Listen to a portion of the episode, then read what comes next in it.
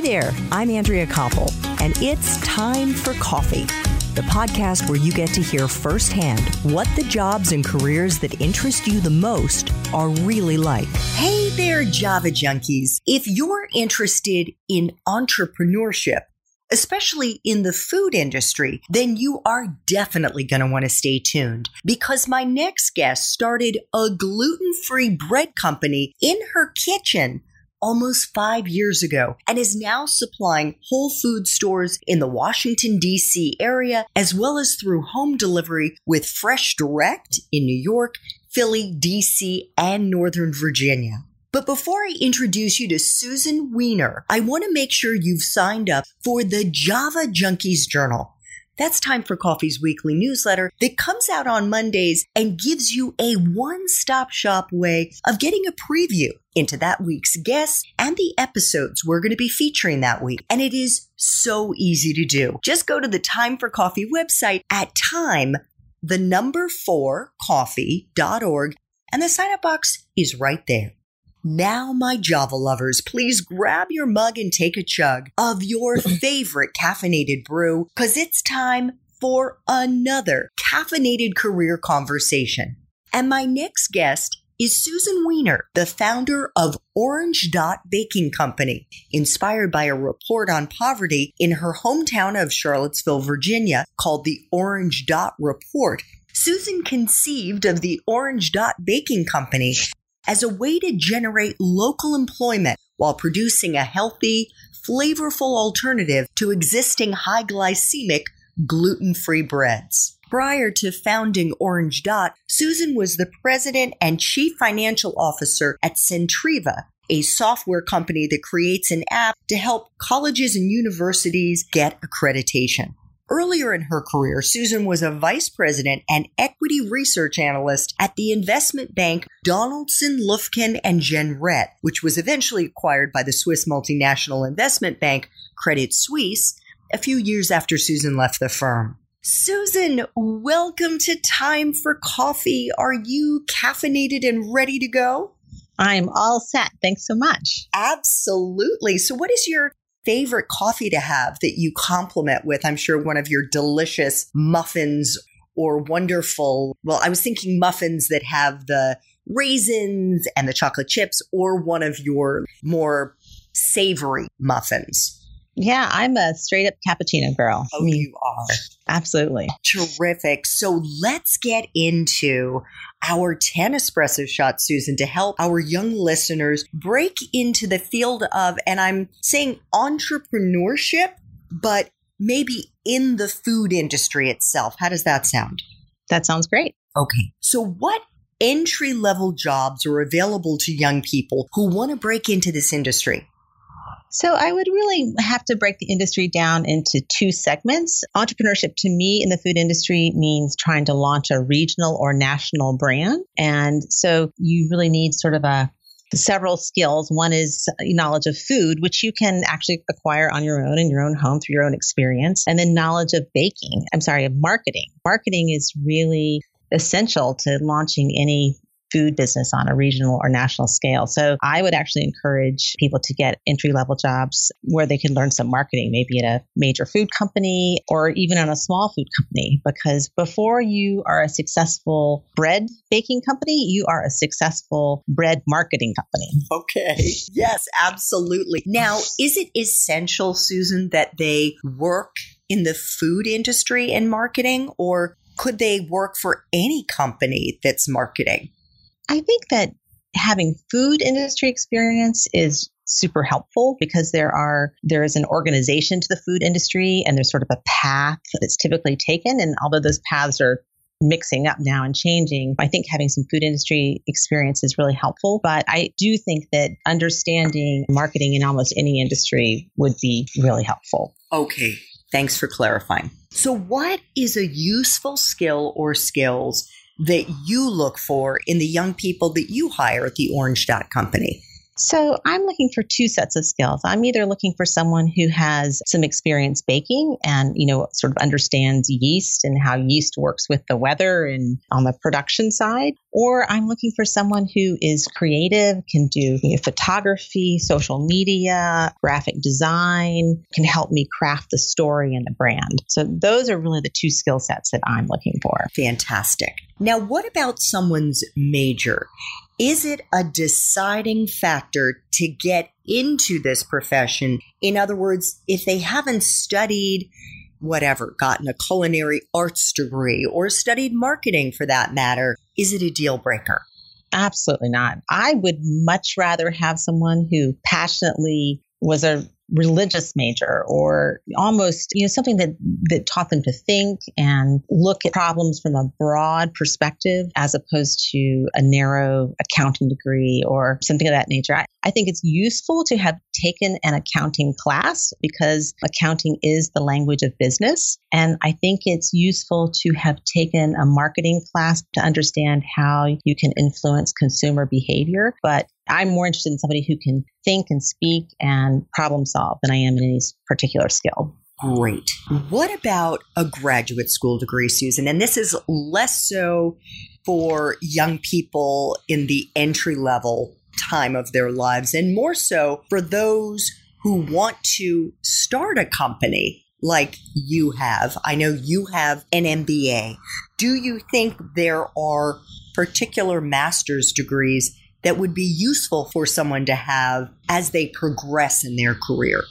I don't think that there's any graduate degree required to start a regional or national food company. I think that what you have to have is a real desire to learn and you have to be very proactive about seeking people who can help you learn. But there are a lot of resources out there which don't, you know, the small business development centers, the, a lot of states have business education programs, and then just talking to other entrepreneurs. You can learn so much. Um, the Madison, Wisconsin University in Madison has the Food Finance Institute, which is a incredible wealth of knowledge and training programs. Tera Johnson, who started tera's whey, heads the Food Finance Institute, and I'm actually taking a class with it right now on how to raise equity. And so there's there's no degree required. It's a lot of hard work and a lot of hustle, a lot of smarts, and a lot of people skills. And I'm guessing a lot of making mistakes and learning from them. Yes. you know, it took me several years to create my recipes for my bread. And so there was a lot of experimentation and mistake making, you know, coming up with my product. And then once I had developed it, then in terms of you know, mistake making going forward with your business. There are just times when you feel like you're stepping off a cliff and you've done as much research as you have time for, and you feel like you have a good a grasp of the variables as you can, but you just have to keep walking forward because business has got to happen and it's and there's no time for analysis paralysis. exactly. Exactly. What is it about? You can't make perfect be the enemy of good enough.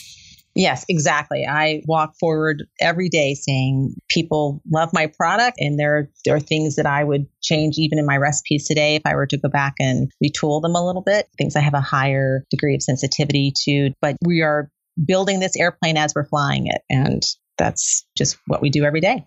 I totally relate to that. Okay.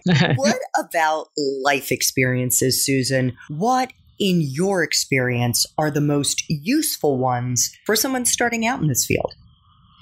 I think experiences where you challenge yourself. And I think there's a lot of different avenues for that. I think there's a lot of hiking, marathoning, even things like public speech. I think things where you you challenge yourself to grow and and figure things out. You know, rock climbing if you're afraid of heights or public speaking I'm just trying to think of things that help stepping outside your comfort zone. So any sort of activities or life experiences that you can do, travel in third world countries or in our own cities, learning something that's uncomfortable to you and growing through it, I think is a great life experience. I can say here I am in my mid 50s and I am taking an art class. And art is not something that comes easily to me. And I'm good with that. It was really just and has been an exercise in pushing myself out of my comfort zone and trying to learn something new. And maybe yes. discover And I am discovering that there are aspects of it that I really do enjoy. It may not be pleasing to the eye to most people, but I do enjoy it. Uh, right, right. No, that's exactly what I mean. Exactly what I mean. What about for you, Susan, as the founder and CEO of the Orange Dot Baking Company? What has been the best part for you of being in this profession?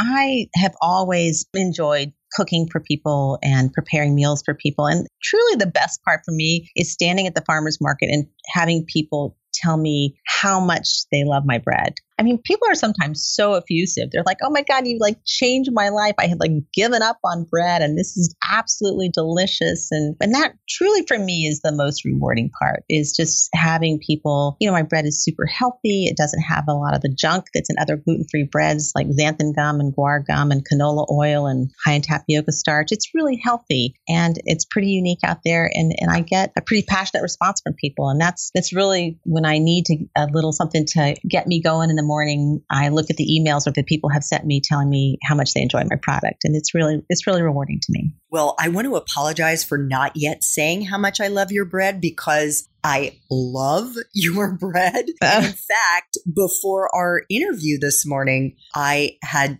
toasted your rosemary muffin oh. and I oh. put a couple of fried eggs on it and delicious. I am not oh, kidding awesome. you. It is amazing. And I plan on gushing a lot more in our next interview.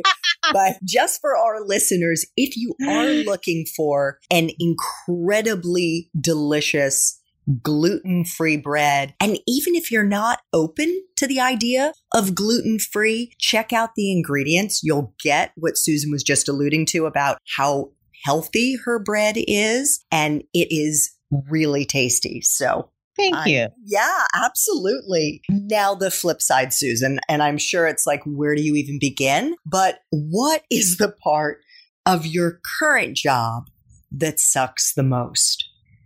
Well, I, you know, I think that the figuring out the marketing piece of this, you know, I love talking to people one to one. I don't always love standing in a Whole Foods sharing my bread, although I do a lot of that. That's how but, we met that's how we met. Right right. And and some days that's good and some days it's it's too much. Figuring out this whole how to market beyond myself my immediate one-to-one. I love making that one-to-one connection and i have to figure out how to replicate myself how to expand all that. And that's the part that really is frustrating to me because I don't I don't have a marketing background and I'm learning all of that as I go. And I have a background in finance and I have a background in cooking and baking. So those pieces come really easy, but figuring out the marketing that's the that's the real challenge for me. I think that's such an important thing to raise Susan because I think our young listeners will have similar experiences to what you and I have had. There are certain aspects of building time for coffee, for example, that come easily to me. And then there are others, like the marketing piece and social media, that don't come easily to me. And by the way, the list is a lot longer. And they will find that too. And mm-hmm. it's all good. It really yeah. is because that's where you grow and learn right. expand your skill set is by doing exactly what Susan said is just trying to do it. Mm-hmm. Right, right. And and there are a lot of resources and a lot of people out there. And that is one thing in the food industry. You know, my first career was on Wall Street, and they used to say, if you want loyalty on Wall Street, get a puppy. Um, you know, and so I have to say that when I started my food company, I was overwhelmed, just blown away by the generosity of the people around me. Fellow entrepreneurs, just people in the food community are it's a challenge to succeed in the food food community. And everybody's like well if, if, i don't succeed i want to at least think that i've helped you succeed. And everybody is paying forward. And just overwhelmed by the generosity of time and knowledge and resources that people share with me that have just made such a huge difference in my business. Oh that is wonderful. That is a great thing to know that there's such a supportive community there. Yeah it is. It's really it's really great. It's wonderful. So speaking of wisdom from the people who have shared it with you. What, for you, Susan, would you say has been the best career advice you've ever gotten?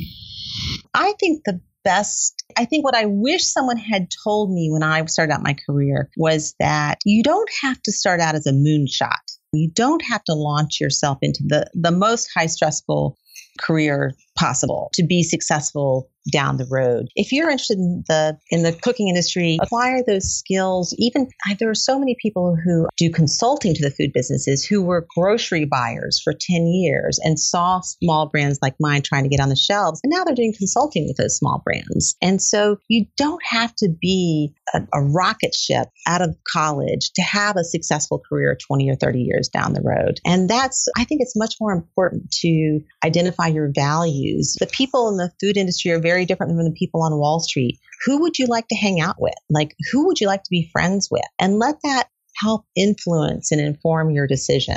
I wish someone had said that to me when I was starting out. That's the advice I would definitely give. Oh, that is great advice. So think about the community that you want to be a part of and the kind of values that you share with that community. Yes.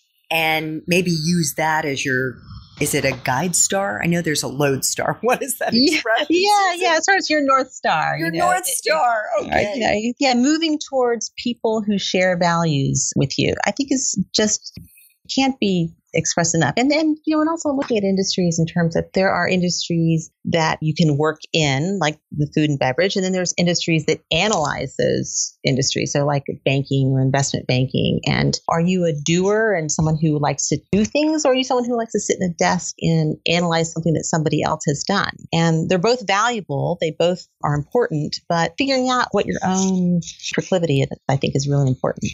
Great point, Susan. So, two final espresso shots. What movies, if any, or Amazon, Netflix, Hulu shows, or for that matter, books, do you think accurately depict your profession? There are so many great documentaries out there about food, and I can't single one out that I think is is most representative. I'm sorry, no, a okay. good answer for that one. I was just wondering if maybe have you seen the wonderful animated movie Ratatouille? Oh, many years ago. you know, the, with the mouse that's the right. chef. I don't know what the kitchen is like, for example, at Orange Dot Baking Company, but and then there's of course all of those other cooking shows, Top right. Chef and and whatnot. Do you feel that there's a level of high pressure in the cooking aspect of your job? there is high pressure, but it's actually more, you know, and again, I draw this distinction between like a, like a local bakery versus someone who's trying to do what I'm doing, which is take a product and turn it into a regional or a national brand. And so I'm coming down to systems. Like I need a system for, it's almost like a manufacturing environment, production manufacturing environment. And so it's different than the ratatouille. And that's more like a, a restaurant or a local bakery. So, you know, two different skill sets there. Okay. Fair enough. Fair enough. Final espresso shot. What would Java junkies be surprised to learn about the profession of entrepreneurship in the food industry? I think what people would be most surprised about, and I certainly was, is how much capital it takes to get a food business off the ground. And again, so I'm talking about a regional or national brand, and it would someone said these i heard these numbers yesterday i thought this is completely accurate that to just get a small brand up and going locally it's about $50000 and then if you want to expand to that next region beyond your immediate local you're really looking at $500,000. And then if you want to go beyond that, you're talking about raising a couple million dollars from venture capitalists and those kinds of firms. And so I think the thing that people are most surprised about is how much money it takes to get off the ground and be successful. And and I don't think that should scare anyone necessarily. I think you put together a team of people and you have a good idea and there are incubators out there like the Chobani incubator which gives you $30,000 in equity and a lot of brain power to go behind it. So there are a lot of incubator programs out there. There are definitely ways to do it. And so the, the money itself shouldn't scare you off, but it's something that you should be aware of and have a plan. If this is the path you think you're on, how are you going to raise that capital? Great. Just go in with your eyes wide open. Exactly. Exactly.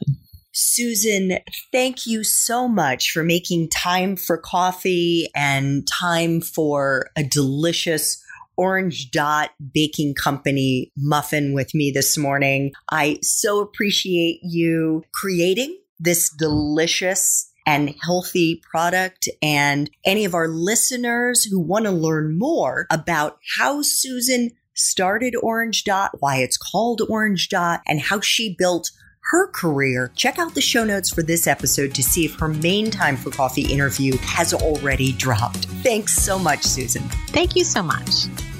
Thanks so much for listening to Time for Coffee, where the professionals in the jobs that most interest you always have time to grab coffee 24 7, no matter where you live. I have one quick favor to ask you. Remember to rate, review, and subscribe to Time for Coffee. Thanks so much.